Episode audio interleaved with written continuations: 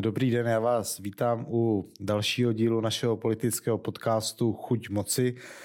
Dnes přišla dáma, kterou není třeba představovat, protože její bývalá ministrině financí a nyní tedy předsedkyně největšího opozičního klubu v Českém parlamentu, respektive v poslanecké sněmovně, paní Alena Šilerová. Dobrý den. Dobrý den a děkuji za pozvání.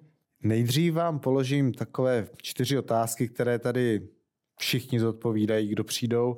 Řekněte mi, vy jste poznala různé odstíny moci. Hmm. Jak chutná moc? To je teda otázka na tělo, jak chutná moc.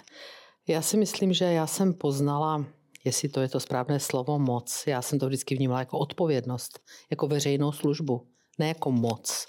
Poznala jsem ji už poměrně zralém věku, kdy se mě zaplať pámpu z toho ta hlava nezamotala. To je hrozně důležité, aniž bych se chtěla na kohokoliv povyšovat, protože to musíte brát tak, že sloužíte, že prostě máte odpovědnost, že musíte skládat každý den účty, že musíte někam posunout ty věci, zvlášť my jsme vládli v covidové těžké době, nebudu si tady naříkat, ale nebyla to jednoduchá doba, nikdy nikdo takovou zkušenost neměl, takže já jsem to nevnímala, že to je moc. Já jsem to vnímala jako odpovědnost a jako veřejnou službu a nechci, aby to znělo jako kliše. Eh, řekněte mi, proč jste se Protože jak říkáte správně, ano, vy jste se dostala vlastně už eh, v zralém mladém věku. Eh, Děkuju. V podstatě v roce 2016. To jsem byla náměstkyní. To jste byla ještě náměstkyní, což už je mocná pozice. Andreje Babiše, ano. Tak. A poté jste se stala ministriní. Proč jste se na politickou dráhu dala? Jako co, neboli co tím chcete dosáhnout? Tak u mě, já vím, že to říká hodně lidí, ale u mě to opravdu byla zhoda náhod. Já jsem pracovala 25 let eh, v finanční správě, zkrátím to, pak jsem se z okolností dostala na generální finanční ředitelství do Prahy, tam jsem chtěla pomoct prostě s určitou agendou. No a tam potom kolegové, když bylo vypsáno výběrové řízení na náměstkyni pro daně a cla, tak mě přesvědčili, že se přihlásím a tak mě vlastně přivedl, přivedl osud eh, k Andreji Babišovi, začali jsme spolupracovat a po revoluci on mi potom nabídl po revoluci, to na to trošku byla revoluce po volbách v roce 2017, mi nabídl funkci eh, ministrině financí, no a tak to bylo celé. Takže u mě to nebyl žádný plán, žádný kalkul, nebyla to žádná, žádný kariérní sen, abych se eh, někam posunula do politiky. Prostě eh, život to tak přinesl a já to beru, celá moje práce byla vždycky ve veřejném sektoru. Já jsem ji vždycky vnímala, ať jsem byla kdekoliv jako veřejnou službu a teď to vnímám tak i tak eh, pořád dál a tak to je prostě. Sloužím. Takže uh, evidentně vám to stále vyhovuje či chutná, protože sloužíte dál. Je ale nějaká hranice, kdybyste toho nechala, jste si řekla tak a dost? Takhle neuvažuju. Já jsem si i v tom covidu eh, prostě vyzkoušela, že ty, ty možnosti a ty hranice má člověk opravdu hodně. Když si nakládá, nakládá, eh, nikdy nevzdávám věci. Dostala jsem důvěru od voličů. Poprvé jsem poslankyní eh, parlamentu poslanecké sněmovny, což je obrovská pro mě čest, že mohu zastupovat voliče. Ty nemohu zklamat, takže pro mě, tak já neuvažuji, že bych utekla od čehokoliv Eh, budu prostě pracovat, dokud mě bude zdraví sloužit a dokud prostě voliči mi budou dávat důvěru. A doporučila byste politickou dráhu svým dětem a proč? Ne, já svým dětem nikdy nic nedoporučuju. Moje děti mají svoje životy, eh, svoje, eh, svoje plány a svoje, svoje kariéry, oni se věnují práci, kterou si sami vybrali a určitě bych jim nic nedoporučovala a určitě bych nechtěla, zvlášť když jsem já v politice i v takto vysoké, tak bych určitě nechtěla, aby se tomu věnovali, ale já si jim vůbec do života nepletu. Já se snažím i o nich co nejméně mluvit, i když jsem na ně hrozně pišná, hlavně na své vnoučata, tři, které mám. Blahopřeji. Uh, děkuju, děkuju, to je velké štěstí. Tak, je to velké štěstí. Uh, no ale proč byste jim to nedoporučila, tu politickou dráhu? To by mě tom zajímalo, jako ve, ve zkratce. Tak moje dcera byla krátce v komunální politice, takže ona už trošku okusila kdysi před pár lety, než s ní odešla. Eh, můj syn nikdy o tom neuvažoval, on eh, prostě chtěl jít úplně jinou cestou. Je to, je to velmi těžké řemeslo velmi těžké řemeslo, je to služba. Eh, nepočítáte s tím, když jsem šla do politiky, tak jsem šla trošku s takovou naivní představou, že když mám za sebou transparentní život, žiju transparentní život, tak se mě vlastně nemůže nic stát. A zjistíte, že se vám může i stát, že prostě jsou různé věci, které se překroutí a různě jinak, jinak eh, ve veřejném prostoru eh, vyprávějí. Takže je to velmi složité, je to řemeslo jako každé druhé. Musíte se ho naučit, nespadnete z nebe a neumíte hned být člověkem, který se pohybuje v tom veřejném prostoru. Takže je to, musíte skutečně tomu hodně věcí obětovat. Nejvíc obětujete soukromí. A co je, si myslím, nejsložitější, a to by mě dal určitě každý politik za pravdu, nebo každý, kdo žije ve veřejném prostoru, že vlastně vy si tu dráhu vyberete, ale vytáhnete sebou i ty blízké, vlastně do toho nějak nepřímo zatahujete a oni si ji nevybrali. Takže to bych řekla, že na tom asi to nejtěžší. Bohužel jsme byli svědky toho, že uh, ta nechutnost zatahování blízkých na jedné či druhé straně, tak to hmm. hodně znesvětilo dění na naší politické scéně. Ano. A nemělo by to být. Protože oni jsou takové, bych řekla, nevinné oběti toho života eh, politiků a toho veřejného prostoru. Oni si chtějí žít svoje soukromí a já se snažím maximálně eh, do toho svoji rodinu netáhat, ale víte, že to není to nic příjemného, když mají číst různé věci o mamince a vědí, že to tak třeba není. Všichni, kdo pracujeme v oblasti veřejného života, ano. tak to známe samozřejmě. Přesně tak. Proto se říká politika, že se nemá do soukromých vztahů a že tedy hmm na politickém poli by to měli vyřizovat ti, kteří tedy v něm působí. Přesně tak.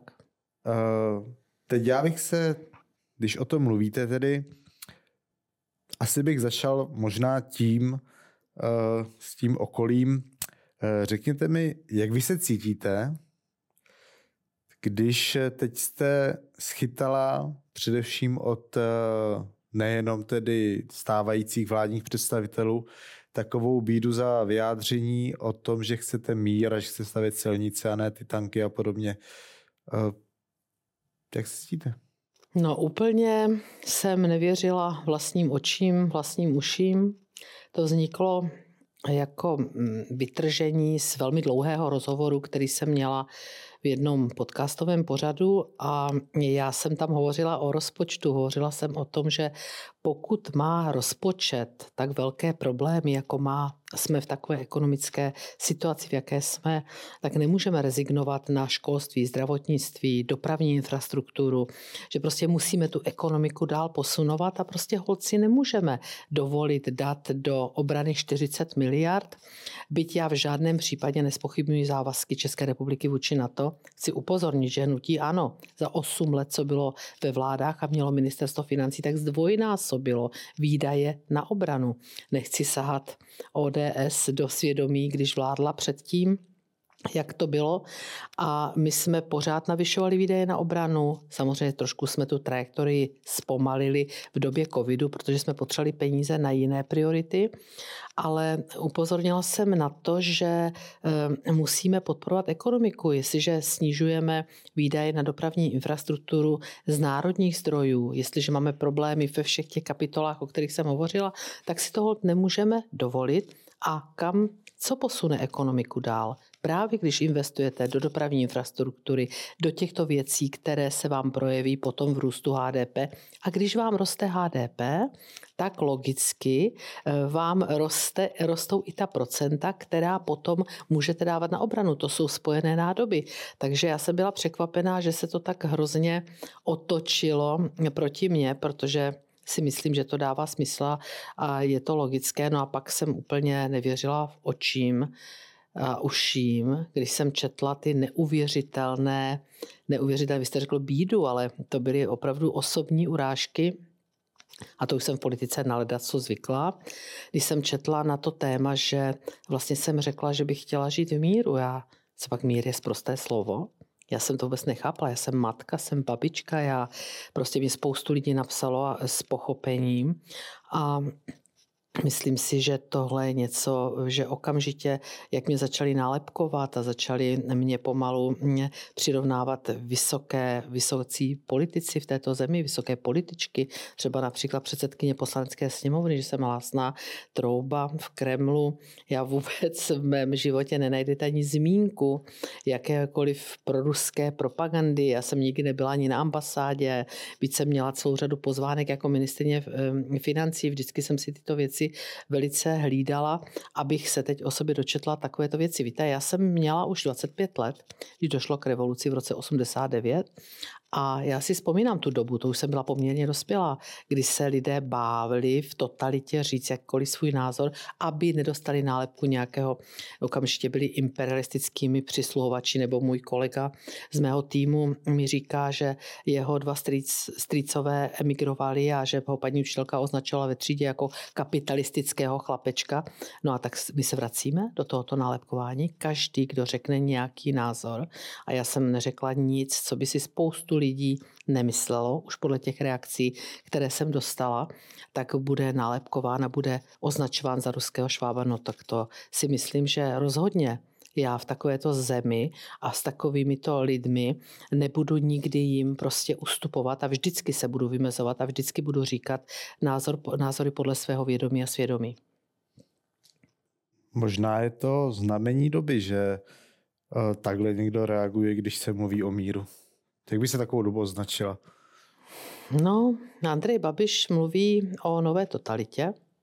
Já jsem v tomhle směru byla zdrženlivější, ale minimálně, protože mám tu zkušenost se starou totalitou před rokem 89, znovu pokud bylo mě 25 let, to jsem nebyla už žádné dítě, tak eh, bych si troufla říct, že to je tady to nálepkování, označování, eh, snažit se prostě toho člověka zesměšnit, vytěsnit ho někam na okraj, to prostě je něco, co právě bylo spojeno s totalitou.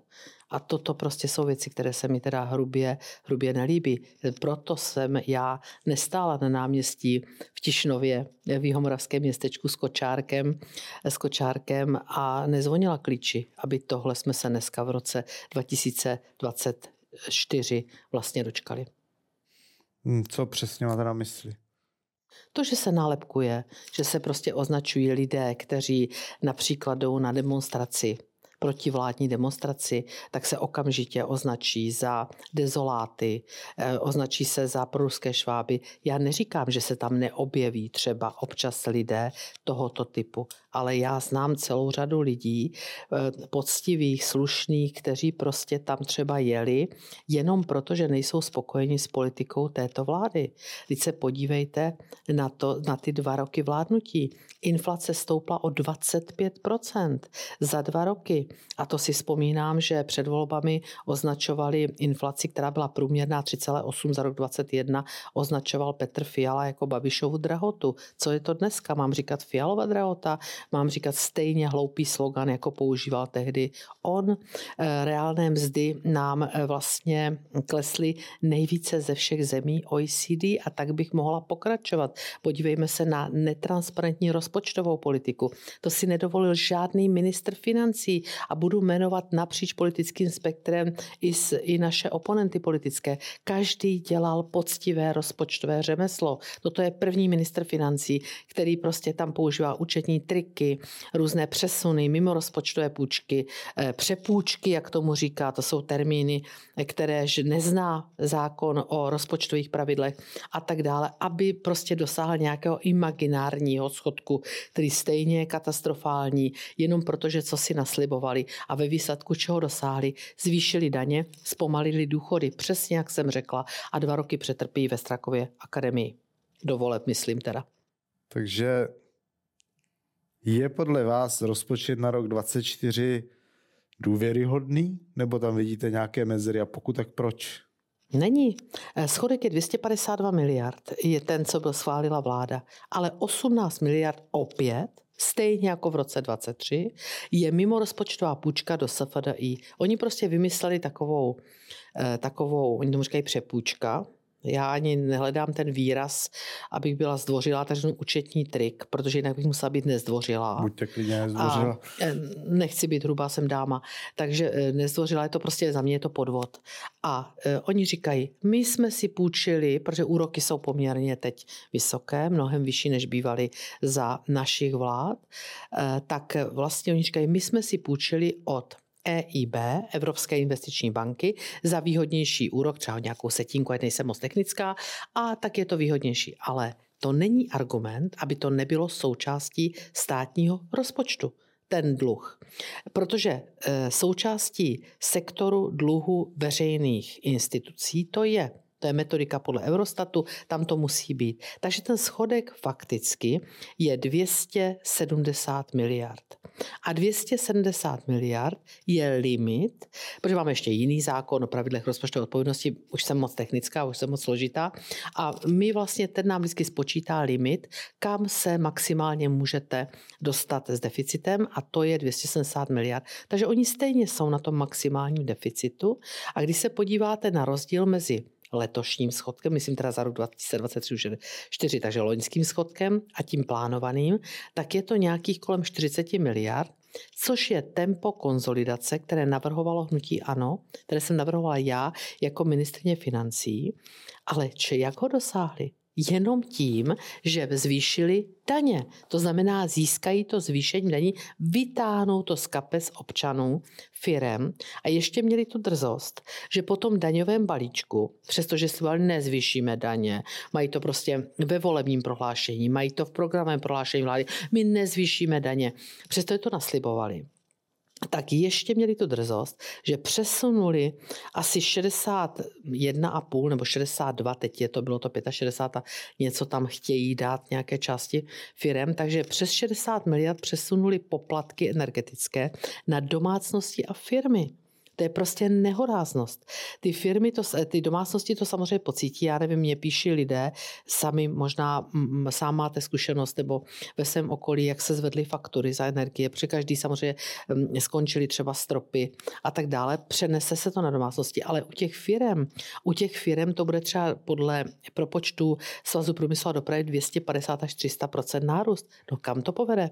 Ty firmy nebudou investovat, nebudou si moci dovolit zaplatit své zaměstnance, přestanou být konkurenceschopní a vláda po schválení rozpočtu pak vítězoslavně prohlásí, že by tak možná 4,5 miliardy nebo 3,5 miliardy eh, dala těm nejvíc energeticky náročným firmám, což je asi 25 tisíc firm, ale my jich máme 450 tisíc. Takže prostě, co to ta vláda vlastně dělá? Podívejte se, kdo vydělal na této krizi. Byly to energofirmy, jenom proto, že jim v roce v únoru 22 Andrej Babiš navrhoval zastropujte ceny energií u výrobců, jako to udělali třeba na Slovensku nebo v jiných zemích Evropské unie. Ne, nechali to utrhnout že populisté, byli jsme populisté. Zase ta nálepka, zase to nálepkování. To jsou populisté, my jsme demokraté. To slyšíte pořád aby to udělali od října 2022, ale pozdě u obchodníků vysoko, takže samozřejmě ti obchodníci neměli motivaci, aby se to snažili srazit. Ani už třeba nemohli, protože ty ceny byly utržené ze řetězu.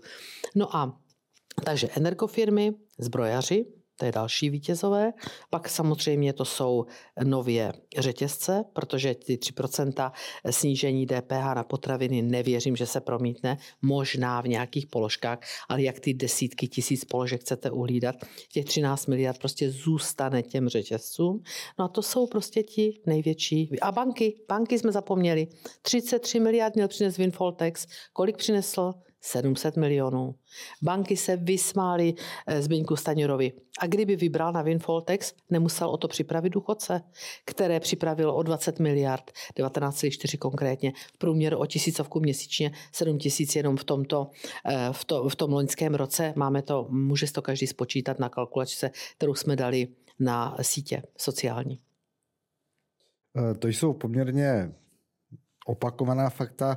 Rozumím, to tvrdíte vy, ale to, že ten rozpočet je, jak vy říkáte, podvod, Účetní triky, na účetní machinace. Triky. Neříkám to jenom já. Celou řadu těch věcí řekla i Národní rozpočtová rada, což je nezávislá instituce, která vlastně má dohlížet na transparentnost eh, rozpočtování. Tak řekněte mi jednu konkrétní, kterou řekla, nebo dvě aspoň. No, Národní rozpočtová rada řekla, um, dvě vám řeknu ráda, Národní rozpočtová rada řekla už v prosinci roku 22, že v rozpočtu chybí zhruba 20 miliard na mimořádnou valorizaci. Ne, to, to už je předtím, ale mě zajímá řekla, teďka rok 24. Ano, řekla, to řekla i jak v roce 23, tak to řekla i tentokrát, že tam ta mimo rozpočtová půjčka, že by měla být součástí státního rozpočtu. Také o tom hovoří, že není důvod, aby bylo vlastně účtováno vedle toho toho, protože to je dluh, který ten stát si vlastně udělá. No a pak jsou tam různé technické věci, kdy hovořila i o různých příjmech, ehm, které vlastně nebyly podloženy. V tom roce v rozpočtu 23 to bylo těch známých 50 miliard eh, za emisní povolenky, na které nebyl vůbec žádný tam nebyla ani legislativa, ani notifikace Evropskou komisí, ani tam nebyla vlastně, tam nebyl žádný podklad právní, aby to v tom rozpočtu bylo. A když jsem se na to ministra ptala na rozpočtovém výboru, kam se dostavil až asi na třikrát moje výzvy přes předsedu rozpočtového výboru, tak on řekl, no, když to odešlo z ministerstva financí, jak malý kluk. On, když to odešlo z ministerstva financí, tak to tam nebylo, ale objevilo se tam na vládě, protože my ten rozpočet schvalujeme kolektivně a jeden člen vlády to tam navrhl, ale já jsem to nebyl a já nebudu říkat, který to byl. Co to je? To si samozřejmě můžete stáhnout z nahrávky z rozpočtového výboru, to jsem si nevymyslela, to jsou důkazy co to je za výmluvy, co to je za hloupé výmluvy, aby v tichosti najednou těch 50 miliard zmizelo. Takže on si to představte tak, že on si namodeluje nějaký rozpočet, tam si namodeluje nějaké netransparentní příjmy a pak se modlí, aby mu to nějak vyšlo aby mu to vyšlo, aby ten schodek vlastně nějakým způsobem vyšel. No a vyšlo mu to proto, protože byly díky inflaci obrovské příjmy, hlavně na daní z příjmu a vlastně byla, byla velká dividenda a tak dále, bych mohla pokračovat Česu. To by bylo dlouho. Ano. Uh, je to, mi to přijde, totiž jakože být v opozici a kritizovat je snadné, jo. Takže je skutečně ta suchá skýva v opozici, jak říkával prezident Zema, nebo je to vlastně lepší být u vlády? Protože se jako kritizujete bez odpovědnosti? Tak... Jaký je rozdíl mezi tím být jako v opozici a ve vládě? Protože v krátké době jsi to vystřídala, ty pozice, tak je to skutečně suchá skýva? To bych, já bych to tak neřekla, já to, o tom tak nepřemýšlím. Eh, my jsme v opozici, protože, protože takhle vlastně rozdali voliči karty. My jsme sice na strany ty volby vyhráli, ale vyhraje ten, kdo se staví vládu, takže to nemá cenu prostě to dále rozebírat. Všichni ví, jak to bylo, proto jsme v opozici. Eh, to, že jste ve vládě, tak máte obrovskou zodpovědnost, rozhodujete o určitých věcech. Navíc my jsme vládli za covidu, rozhodně bývalá opozice nám to nijak neulehčovala, ale pokud pokud jste v opozici, tak zase berte to tak, že to není mm, suchá skýva, je to možná z toho pohledu, že téměř nic neprosadíte. Vlastně nemáte tu většinu v parlamentu. Můžete se snažit, ale to neznamená, že nebudeme nic dělat, že budeme mlčet a jak říkala paní předsedkyně Pekarová Adamová, sedět v koutě a šoupat nohama, to byl ten její známý výrok. To rozhodně nebudeme a upozorňujeme. Zase berte to tak, že my za sebou nemáme, vždycky říká, někteří ministři říkají, kde jsou ty vaše návrhy, předložte je, přineste jste je, analýzy, ale my za sebou nemáme tisíci hlavé eh, ministerstvo, tak jak mají oni.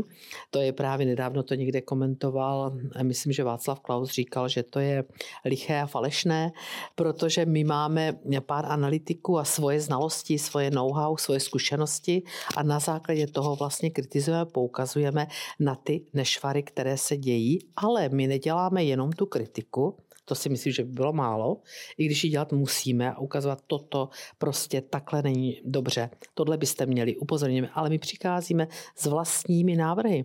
My jsme dokonce připravili vlastní programové prohlášení naší stínové vlády. My ho i rozdáváme různě na mítincích občanům.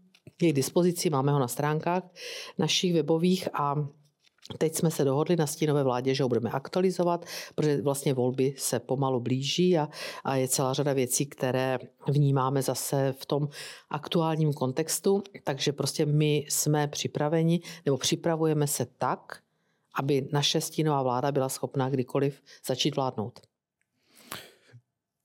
V tomto ohledu uh Jak byste se vyrovnali s kritikou, že jste to právě vy, konkrétně vy osobně a také vaše vláda, která zadlužila tuto zemi, protože pořád se splácí ty dluhy ještě z covidu? Víte, ti, co to říkají, tak eh, to mě úplně... Pětikolice to říká často. Ano, ano, pětikolice to říká často a hlavně ODS, která je nejsilnější vládnoucí stranou, se tváří, jak kdyby v tom roce 2014, když Andrej Babiš vstupoval do vlády s nutím ANO a stal se ministrem financí, jako by v, eh, v té době ta země by neměla žádné dluhy. My jsme tehdy zdědili zemi po vládách ODS s mnohem větším zadlužením, přepoštu na procenta HDP, než když jsme předávali v roce 2021 a to jsme za sebou měli brutální, brutální období covidu. Takže to jsou takové, eh, taková retorická cvičení, nominálně, že vám porovnám, tak zadlužení už téměř za dva roky těch vlád, co teď vládne pěti koalice, už se za chvíli vyrovná osmi letům vládnutí, eh, kdy my jsme byli ve vládách jako hnutí ano. Takže myslím si, že to je velmi, velmi hloupé, tady to jejich cvičení. Oni vlastně vyhráli volby velice často velmi na tom, že strašili z řecké cesty, že my jsme prostě země, která eh, brzy narazí do zdi, no a eh, chytili se do vlastních pastí, protože ehm, vlastně oni říkali, my přijeme do té vlády a zeškrtáme ty výdaje 100, 120, pak to bylo 100, pak to 80, 70, pan premiér ty částky pořád měnil, ještě si u toho pletl eh, prostě strukturální deficit a zadlužení a tak dále, ale dobře tomu odpouštím. Není, je to politolog, takže to, to bych nad tím, na to se úplně povznáším.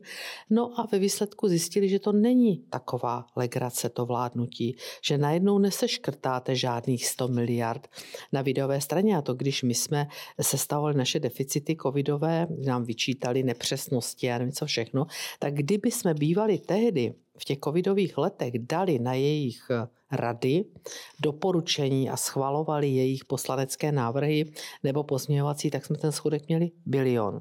A naopak nedávno jsem četla takový ten známý, eh, známý článek v eh, deníku Die Welt, kde oni řekli Česko nemocný muž Evropy a tam mimo jiné hodnotili naši covidovou pomoc, srovnávali se zeměmi Evropské unie a říkali, že byla přiměřená. To znamená, byla, odpovídala tomu, co jsme si mohli dovolit, ale i tomu, co bylo potřeba udělat. To znamená, já si myslím, že my jsme se za ní stydět nemuseli, ale přitom jsme ji dělali s ohledem na veřejné finance. No a nesmí taky OD zapomenout na to, že velká část toho dluhu se udělala tak, že jsme společně odhlasovali v roce 20 zrušení superhrubé mzdy.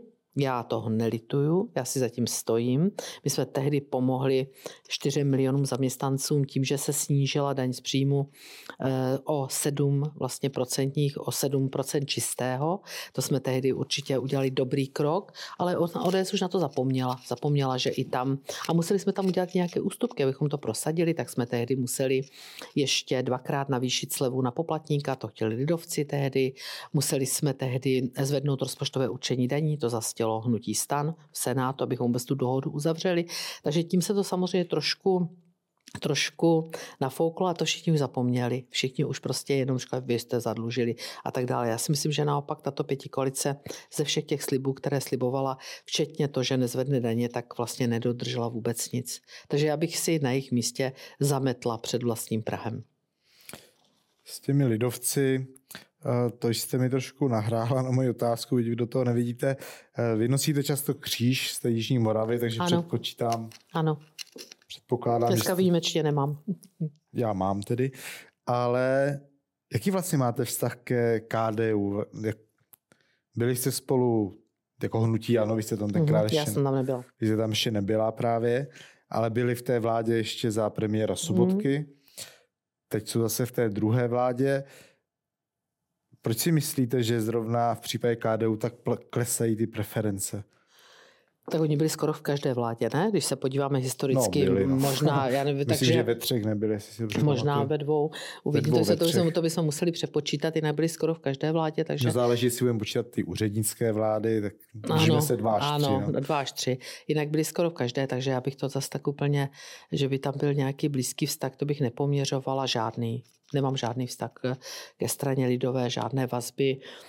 Um, to ať si oni vyhodnotí sami, já ani nejsem žádný politolog, ani komentátor, ani sociolog, abych to nějak vyhodnocovala. Já se na to dívám jenom svým nějakým selským rozumem a můj názor je ten, že prostě Marian Jurečka je nejvíc asociální minister práce sociálních věcí vůbec historii. Já jsem mývala takové, ty jsou byly pověstné spory moje, ale to nebylo nic osobního, s Janou Maláčovou, ale to bylo logické. Ona byla sociální demokratka, ministrině práce sociální věcí bojovala vlastně za ten rezort a já jsem zase hájila veřejné finance, takže my jsme se střetávali, jednou ustoupila jedna, jednou druhá. Um, ono to samozřejmě budilo občas veselí, ale nebylo v tom nic osobního. Já dneska na ní vzpomínám jako na člověka, který skutečně bojoval za ten rezort a bojoval prostě za, za, ty, za ty potřebné, takže vůbec ne s nějakou, s nějakou eh, nevolí v srdci a naopak nechápu vůbec Mariana Jurečku, jo, ne, nechápu vůbec to, že on dneska dělá vlastně, bych řekla, ještě pravicovější politiku než ODS. Možná je to tím, že pokud by nebyl v koalici spolu, tak by se prostě už eh, vlastně on ani jeho spolustranici do parlamentu pravděpodobně nedostali. Takže možná je to tím, ale mm, on byl ten, kdo přišel s, se stavem legislativní nouze, s tím, že se zpomalí valorizace, přestože řekl 14 dní předtím ve, v velice známém pořadu České televize nedělním, že nebo že by to, že to nemůže udělat, že by to bylo protiústavní, že by to bylo proti zásadě legitimního očekávání, že to prostě nejde, aby to za 14 dnů prostě, protože bylo po prezidentské volbě, to bylo podle mě jednoznačně motivováno politicky, jenom politicky udělal. Takže já si prostě myslím, že to je ten, mm, to je ten důvod, říká můj, můj pocit z toho všeho, že lidé tomu nerozumí. Nerozumí politice lidovců, kteří měli být sociálním svědomím této vlády a jejich vlastně vlajk vlajková loď, což je Ministerstvo práce a sociálních věcí pod vedením jejich vlastně šéfa, se chová prostě nejvíc asociálně. Takže podle mě oni sbír, a jenom sbírají ovoce své politiky. To je můj názor, jak to vidím já ze sněmovny. Pojďme se ještě trošku vrátit do eh, oblasti politické filozofie. Jestli to zvládnu. Určitě. určitě. ne, já opravdu mír versus válka. Protože hmm. on schytal pan, ministr, pan premiér, pardon, bývalý premiér, prezidentský kandidát tenkrát Babiš za slovo mír, teďka vy se schytovala, schytala za slovo mír. Jaké to ve vás zbuzuje tedy pozice, po, pozice, pocity? Pocity, pocity. Tak já bych ještě na úvod řekla jednu věc. Hnutí ano, vždycky, a nenajdete nic jiného, co teď řeknu. Nikdy nespochybnilo naši účast na to, nikdy nespochybnilo naše členství v Evropské unii, to si myslím, že je jasné, a podpořili jsme, myslím si, jako předsedkyně klubu to říkám zodpovědně, veškeré zákony, které prostě byly na podporu Já to vám přiznává Ukrajiny. i vaše... Ano, oponenti, i, i naši oponenti. oponenti. Takže to je potřeba... Vaše vláda jsem málem řekl, ale... Naši oponenti. A samozřejmě už jsme teď měli i nějaké výhrady, chtěli jsme nějaké pozměňovací návrhy a tak dále, ale to, ta, ta naše pozice byla jasně daná. Proto jsem nechápala tu hysterii. Já jsem reagovala v tom rozhovoru i na to, kromě toho, co jsme si už řekli dneska, tak jsem reagovala i na to, že já třeba nechápu a já jsem tam řekla, že prostě mi z toho, jako není mi z toho dobře, já jsem řekla, že mi naskakují pupinky, jsem tam řekla konkrétně, myslím, a tak to klidně zopakuju. Když prostě otevřu, um, otevřu veřejné zdroje a tam každý skoro týden nebo deset dnů vystupuje šéf generálního uh, štábu a prostě straší válkou on má být podle mě skoro neviditelný. Já si vážím naší armády. Vždycky jsem měla korektní vztahy jako ministrině financí.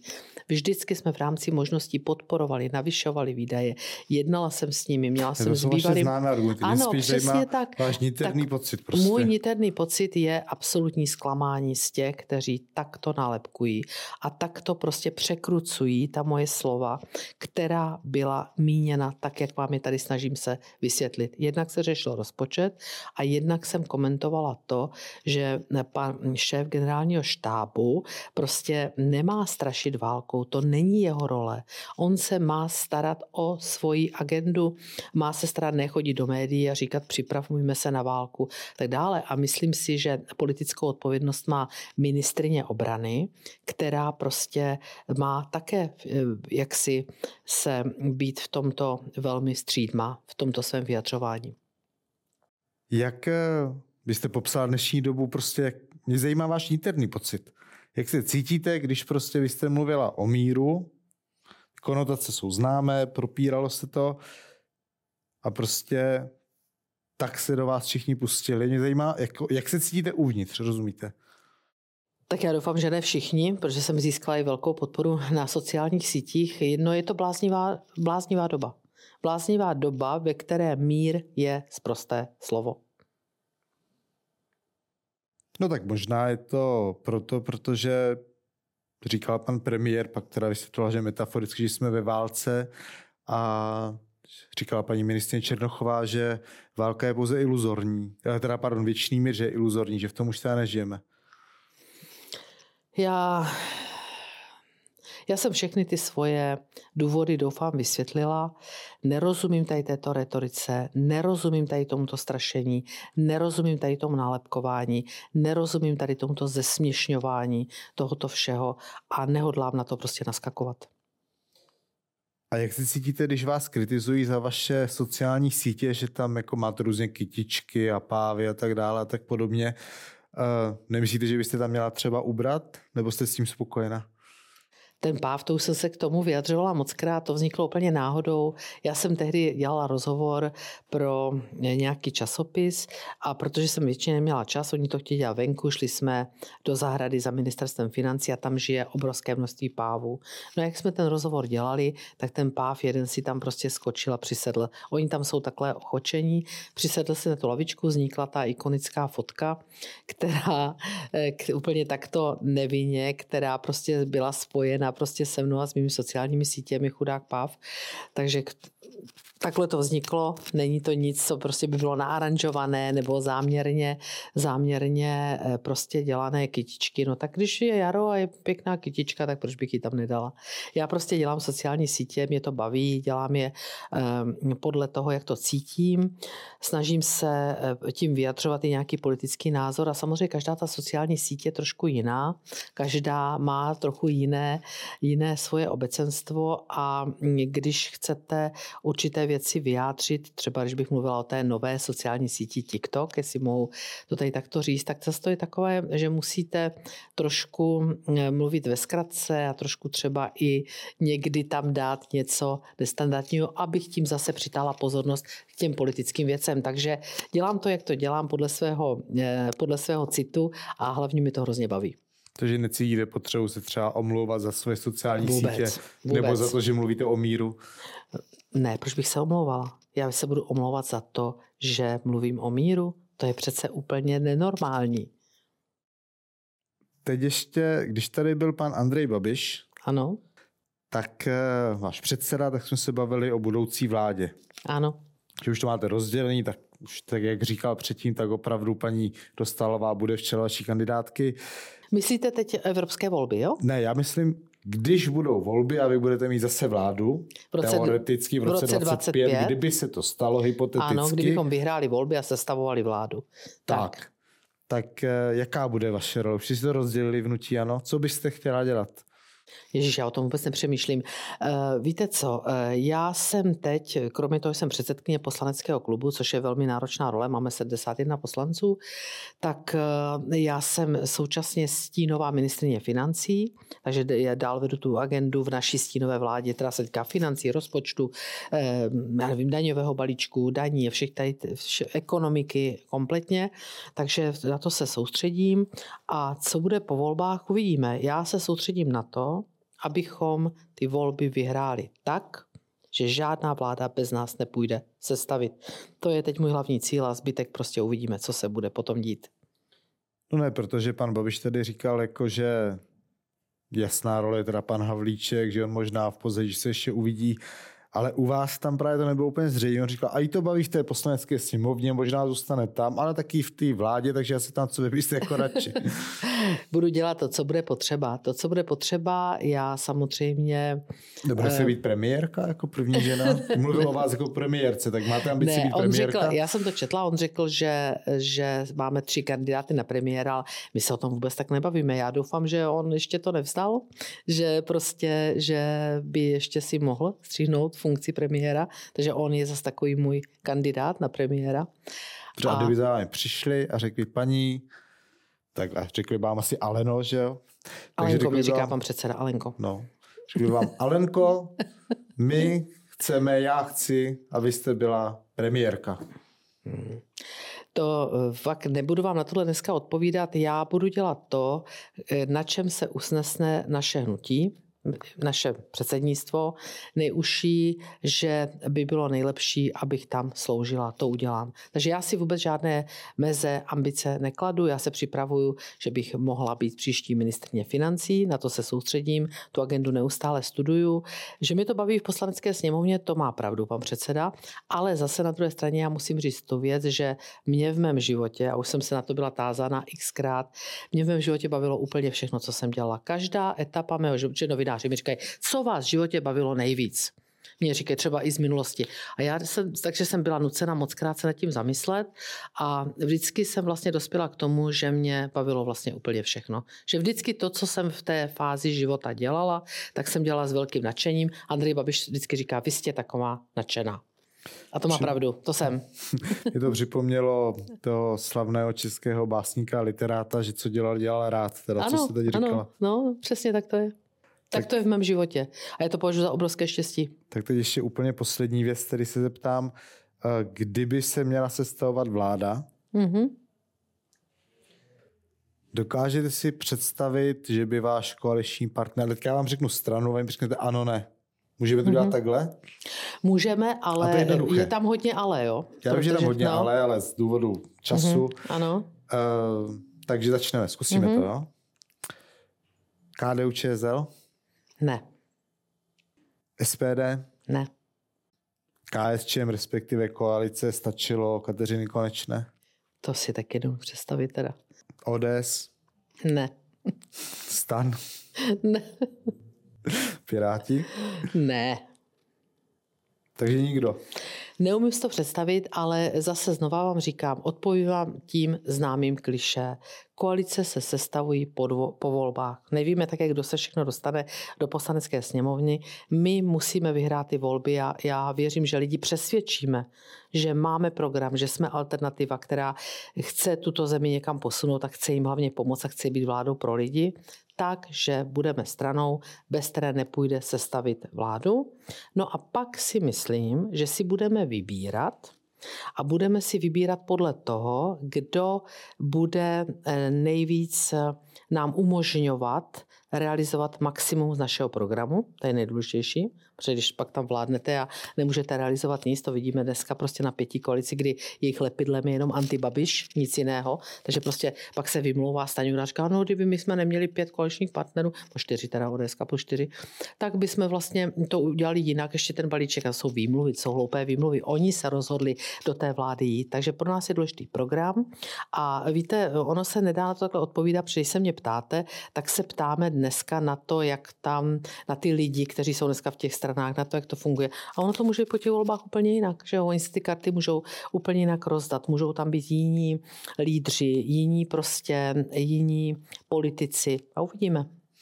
Já jsem se záměrně neptal na TOP 09. Ne, to vůbec. To, to, to bych řekla, jasné. ne, Úplně na hlas. Takhle bych řekla. Jak ještě jednou? To bych řekla, ne.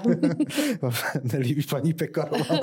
A tak TOP 09 je taky strana, která v podstatě eh, bude, pokud bude v parlamentu, tak jenom díky koalici spolu. Že jo? To jsou taky podle mě na hranici volitelnosti. Velmi těžko by se tam dostávali teď ještě po těch tahanicích, co mají s panem Kalouskem, ale to je jejich věc, ať si zametou před vlastním Prahem.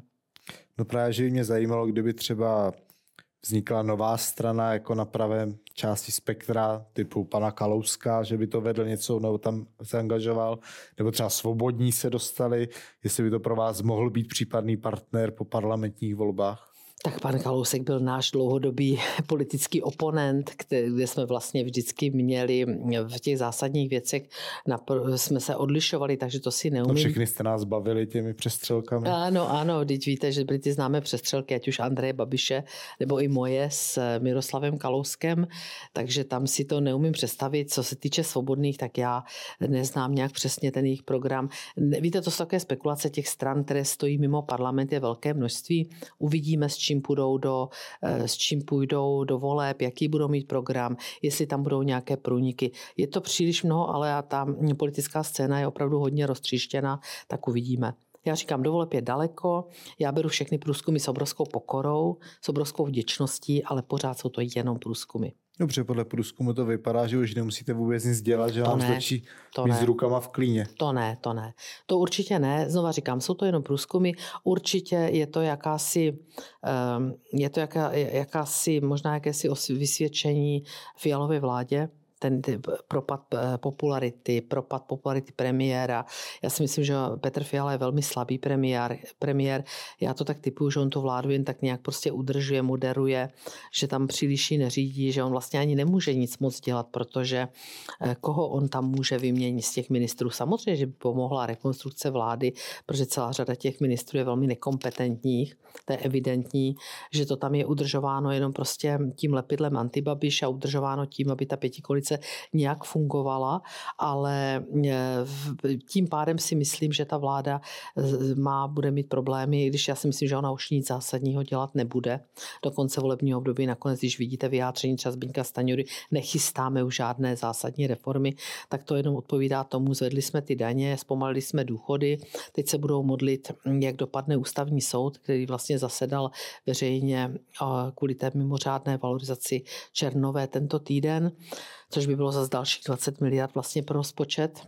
Eh, a myslím si, že eh, tím pádem ta vláda je velmi slabá, on je jako slabý premiér a my i díky tomu, že poukazujeme na ty problémy, předkládáme recepty, ukazujeme, jak bychom ty věci řešili, tak si myslím, že to se odráží v průzkumech, ale já je beru s velkou pokorou. Máme opravdu dva roky dovoleb, je to příliš daleko a zase řeknu kliše, promiňte mi to, známe kliše, nejlepším průzkumem jsou volby. Tak, já jsem chtěl říct, že to je takové kliše, že opoziční strany vždycky k ním přistupují, nebo všichni politici s pokorou, když jsou v plusu pro ně, když jsou v mínusu, tak říkají, nejlepší jsou volby, já tomu nepřikládám. A já to říkám, když jsme v plusu. Tak, dobře. Uh, takže já poslední věc, eh, jak nastartovat ekonomický růst. Hmm. To všechno, co jste řekla, investice, infrastruktura, v podstatě keynesiánské metody, mm-hmm. nebo neokeynesiánské, to znamená klasické mm-hmm. investovat za cenu dluhu do produkce a podobně, které všechno stojí na energiích. Prostě jak ty energie mm-hmm. jsou drahé, tak je to špatné. Kdyby, nebo zvažovali jste vůbec a jste ochotní zvažovat třeba tu možnost, tak jak to třeba dělá mm-hmm. Rakousko, nebo to dělá i Maďarsko a jiní, uh, že byste za okolností typu, jak si Rusko dalo podmínku platit v ruble a podobně, znova začali brát energie, levné energie i z východu? Tak my jsme se o těchto věcech nebavili, my určitě prostě vnímáme politickou realitu, ve které se nacházíme, ale otázka je, když se o tom debatujeme v rámci našich expertů, expertních týmů, tak eh, oni přece neví, eh, co v těch, odkud ten plyn v těch trubkách je. Když to řeknu zjednodušeně, takhle to krásně parafrázoval Andrej Babiš. To znamená, že eh, takové ty řeči, že jsme mm, vlastně snížili závislost na ruském plynu, vždyť my tady na to nemáme nějaký extra vliv. To jsem prostě prostě přitýká, je to v privátních rukou. Takže to jsou takové, víte, někdy mm, politické výkřiky, eh, takové hodně hodně silné, které se na té ekonomické realitě nezakládají. My jsme jasná pro západně orientovaná strana. Myslím si, že jsme to moc krát, eh, moc krát prokázali. A vy jste jmenoval podpora ekonomiky, podpora na startování investic, ale ještě jednu věc si dovolím zdůraznit. Boj s šedou ekonomikou. Tady nám opět bují šedá ekonomika. A to jsou desítky miliard. Říká, to je hloupé. Vy mluvíte pořád o ET a to by nic nepřineslo. A teď tam začne vystupovat plejáda ekonomů, především z bank, že jo, bankovní ekonomové, já někdy říkám, jsou podjatí. Z, už z principu, nechci všechny ne, ne, ne, na paní Horskou, ale která už z principu třeba, třeba a třeba, premiéra a poradkyně. Přesně tak, třeba, nebo, nebo pan Křeček, pan Křeček a mohli bychom jmenovat další a vůbec to jsou převážně, vždycky říkám, eh, že mě zajímá názory zejména těch nezávislých ekonomů. Jo, a těch třeba vidím v médiích pomálu. Takže eh, ta, ten šedou ekonomikou, když bych si pomohla zprávou nejvyššího kontrolního úřadu, který hovořil o, který hovořil o, eh, o tom, že by mělo se znovu pokračovat tom boji šedou ekonomikou, který to vyčíslil dokonce na desítky, myslím, že oni tam hovoří až o 90 miliardách. A já znova říkám, my jsme za 8 let, co jsme měli ministerstvo financí, tak jsme snížili VAT gap, takzvanou díru ve výběru DPA, to jsou čísla Evropské komise, poslední oficiální čísla jsou za rok eh, ke konci roku 2021 ze 17 celých asi 1 na 7,1 a každý ten procentní bod je 10 miliard. Ale já říkám, chceme mít VAT gap, díru ve výběru DPH, to znamená tu část, která mizí v šedé ekonomice, třeba 2,5%, 2,8%, jako má Rakousko, jako má Německo. Chceme se vrátit k nějaké formě EET, už to bude jiné EET, protože technologie strašně pokročily. Já jsem vytvořila takový, takovou pracovní skupinu, s, mám, jsou tam zástupci odborných, eh, některých odborných svazů, eh, protože se chceme o tom bavit především prostě s lidmi, kteří mají blízko k tomu biznisu a kteří volají po návratu EET. E, nedávno rozhovor generální ředitelky finanční zprávy. Opět se setkáváme s fenoménem výplat na ruku. A toto jsou věci, které prostě také pomohou ekonomice.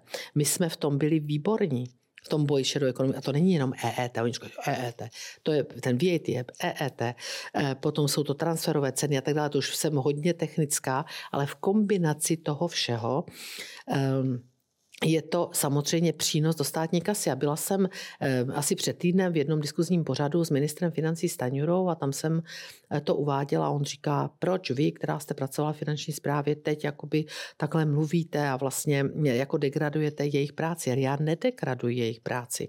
Já jsem mu tam řekla, já jsem mu tam řekla, vy vůbec o těch projektech nikdy nemluvíte.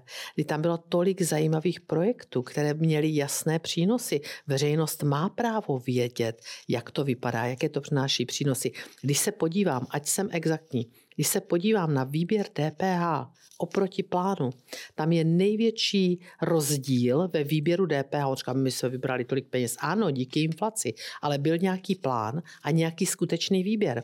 A ten rozdíl je nejhorší za posledních 12 let. A já říkám, tady se projevuje cash only, tady se projevují přeshraniční obchody, tady se projevuje to, že se rezignovalo na boj ekonomikou a, jak se říká lidově, ryba smrdí od hlavy.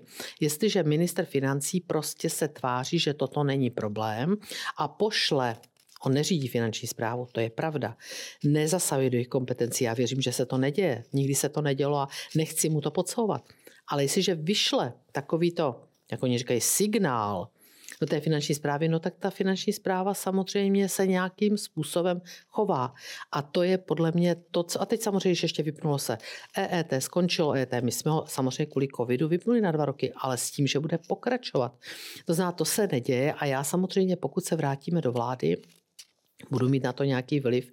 Věřím, že ano tak eh, budu se snažit i o nějakou politickou dohodu napříč, aby tady prostě nebyl pořád ten blázinec, že jeden to zavede, druhý to zase prostě si s tou udělá politické téma, zruší to a tak dále. To je prostě špatně. Takže podpora ekonomiky, um, myslím podpora, mm, podpora uh, investic, ale třeba podpora, my jsme špičkoví v určitých věcech, my jsme třeba výborní v třídění odpadu. Tady funguje, já jsem teď úplně nadšená z fenoménu, setkala jsem se s pár firmami, takzvané cirkulární ekonomiky. Chtěla bych na to dělat nějakou konferenci ekonomickou v letošním roce v poslanecké sněmovně. Pojďme to rozvíjet. My jsme výborní v, buďme v tom nejlepší. Pan, pan premiér řekne, budeme mezi top eh, zeměmi, já nevím, jestli řekl Evropy nebo světa, v tom, na té konferenci Česko na křižovatce. Ale jak neřekl, jak toho dosáhneme? Pojďme si vybrat témata, ve kterých jsme výborní. Boj šedou ekonomikou, cirkulární ekonomika, turistický ruch, ce, vlastně cestovní, tam jsme také špičkoví, máme úžasné, a nemyslím jenom Prahu nebo Brno, myslím prostě úžasná místa po celé republice. Čili pojďme si vybrat, posuňme tu naši zem skutečně někam dál. A to já jsou mám, naše vize. To jsou já, naše vize. Tak já na to skočím. A je to taková stranka, to je přesně, když jste mluvila o tom, že politická témata a podobně, takže teď v krátkosti ano. a jasnou řeč bych rád.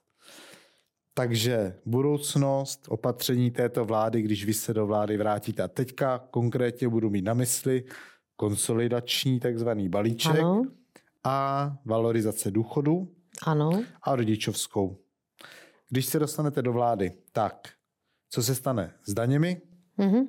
To znamená, zrušíte nebo nezrušíte opatření v těchto třech oblastech vlády, případně jak se k ním zachováte v krátkosti. Začněme takzvaným konsolidačním balíčkem, kterému daňovým, vy říkáte daňový. daňový balíček. Tak nejprve, eh, ať naprosto poctivě, nejprve zavedeme co nejrychleji a my se na to připravujeme, aby to nebylo tak, že nastoupíme a bude to zase trvat jak dlouho. Nejprve budeme chtít zavést opatření k řádnému výběru daní, vrátit se k tomu. To znamená k boji s šedou ekonomikou, nastavení pravidel, aby prostě nám tady nebujelo eh, všechny ty fenomény, o kterých jsem hovořila, nebudu je opakovat. To je základní podmínka. To byla politika hnutí. Ano, my jsme daně vždy řádně vybírali a ten výběr prostě byl evidentní a prokazatelný. A pak jsme toho... daně snižovali. Tak, takže to musí jít ruku v ruce. To znamená, my opět nastartujeme řádný výběr a pak se vrátíme ke snižování daní, protože ty daně prostě neuvěřitelným způsobem tato pětikolice navzdory svým slibům zvedla, protože neudělala a nebyla schopna udělat nic. Ale to musí jít ruku v ruce. Řádný výběr daní, potom jejich snížení.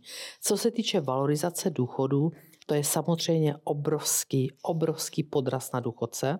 Obrovský, protože oni je podrazili v době, kdy nezvládli inflaci, kdy ta inflace se utrla se řetězu. To je minulost. Mě, zna, mě zajímá budoucnost. Dostanete se hypoteticky k vládě, co se stane?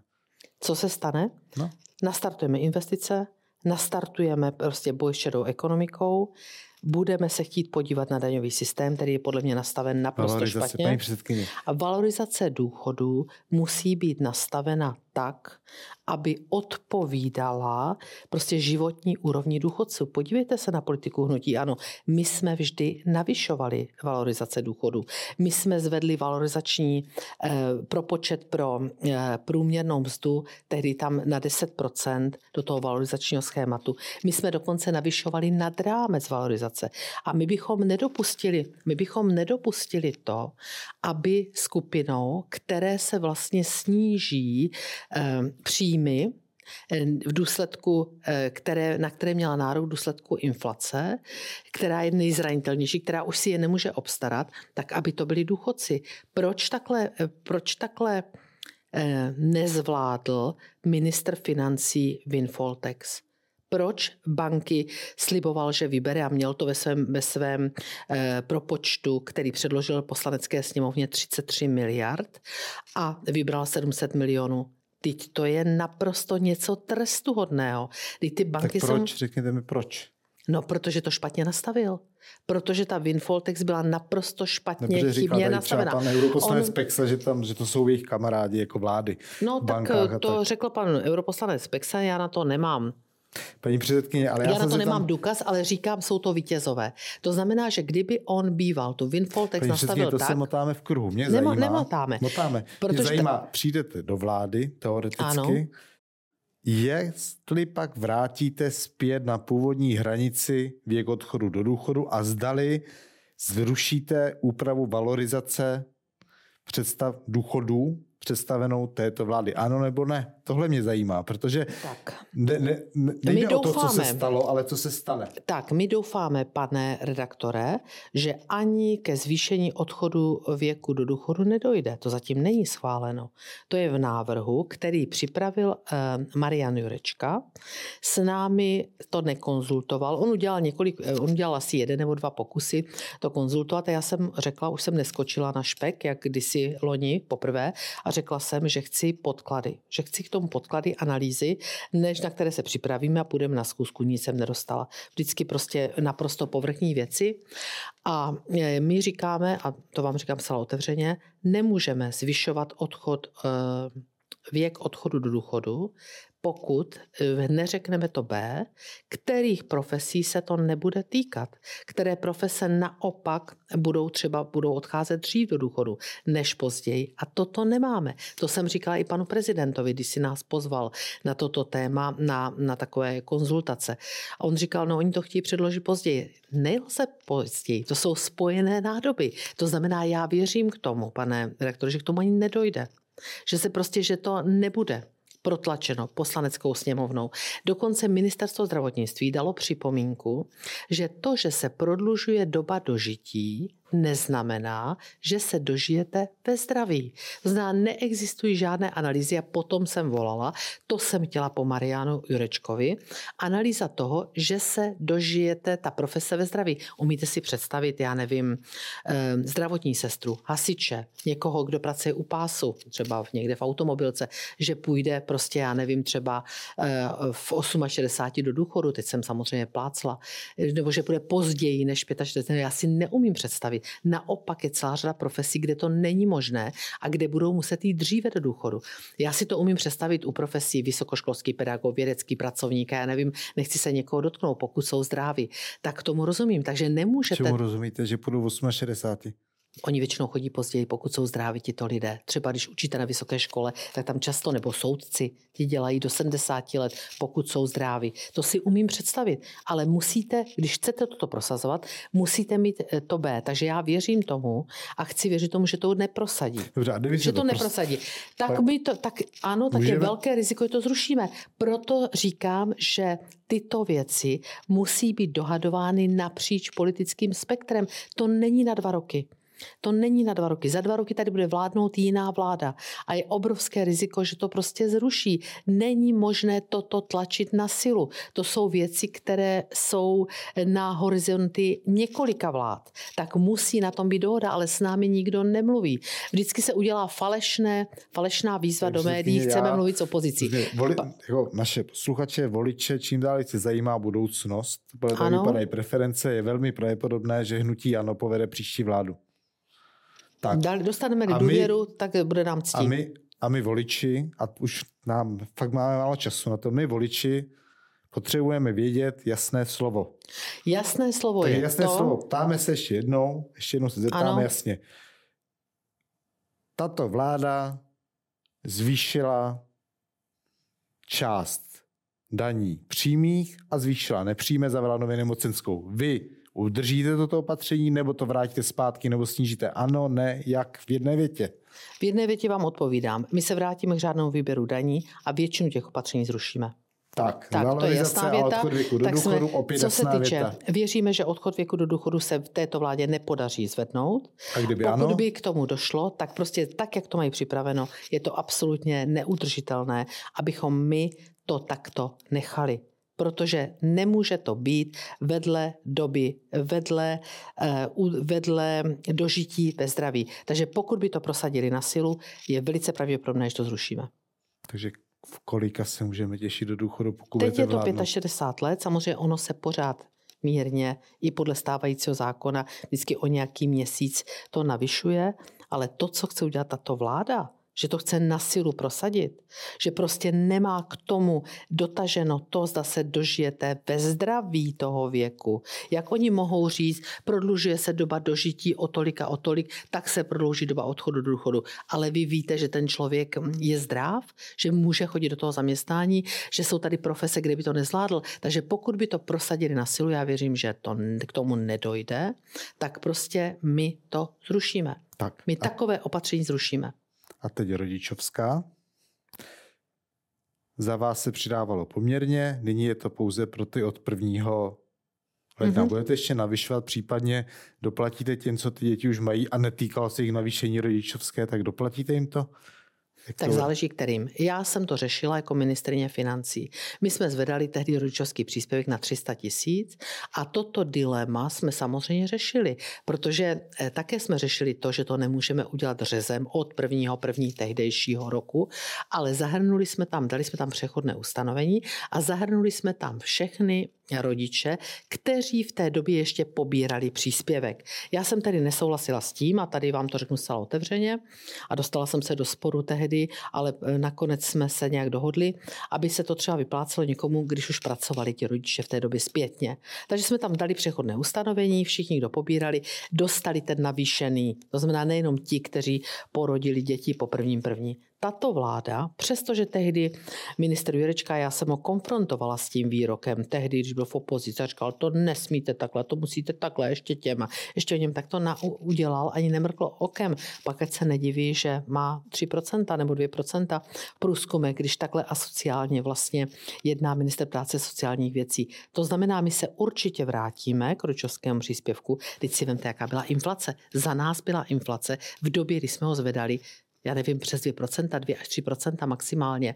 Možná ani ne, když jsme ho zvedali. Dneska 25% kumulativně za dva roky a přidalo se, tři, přidalo se 50 tisíc. To neodpovídá inflaci. Já jsem babička tří dětí, takže teď mám e, čtyřměsíční vnučku, takže já vidím, jaké jsou to náklady a, a určitě mě dají všichni zapravdu, kdo mají takhle malé miminka, e, moji mladí rodiče, prostě co dneska stojí, já nevím, pleny, co stojí prostě výživa kojenecká kojenecká, navíc se tam zvedalo vlastně třeba u kojenecké výživy DPH, kojenecká voda se zvedlo DPH nepochopitelně na 21%.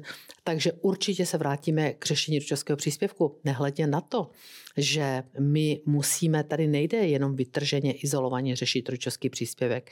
Tady, a my jsme se o to snažili, ale samozřejmě toto jsou věci, které ta vláda Zvlášť potom jsme to měli přerušeno trochu covidem, nebudu se vymlouvat, ale to jsou věci, které překrývají jedno volební období.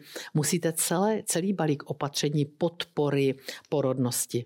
Protože o to jsme se snažili. Musíte vytvářet sladění rodinného pracovního života, samozřejmě rodičovský příspěvek, určité úlevy, co tato vláda dělá. Dohody o provedení práce.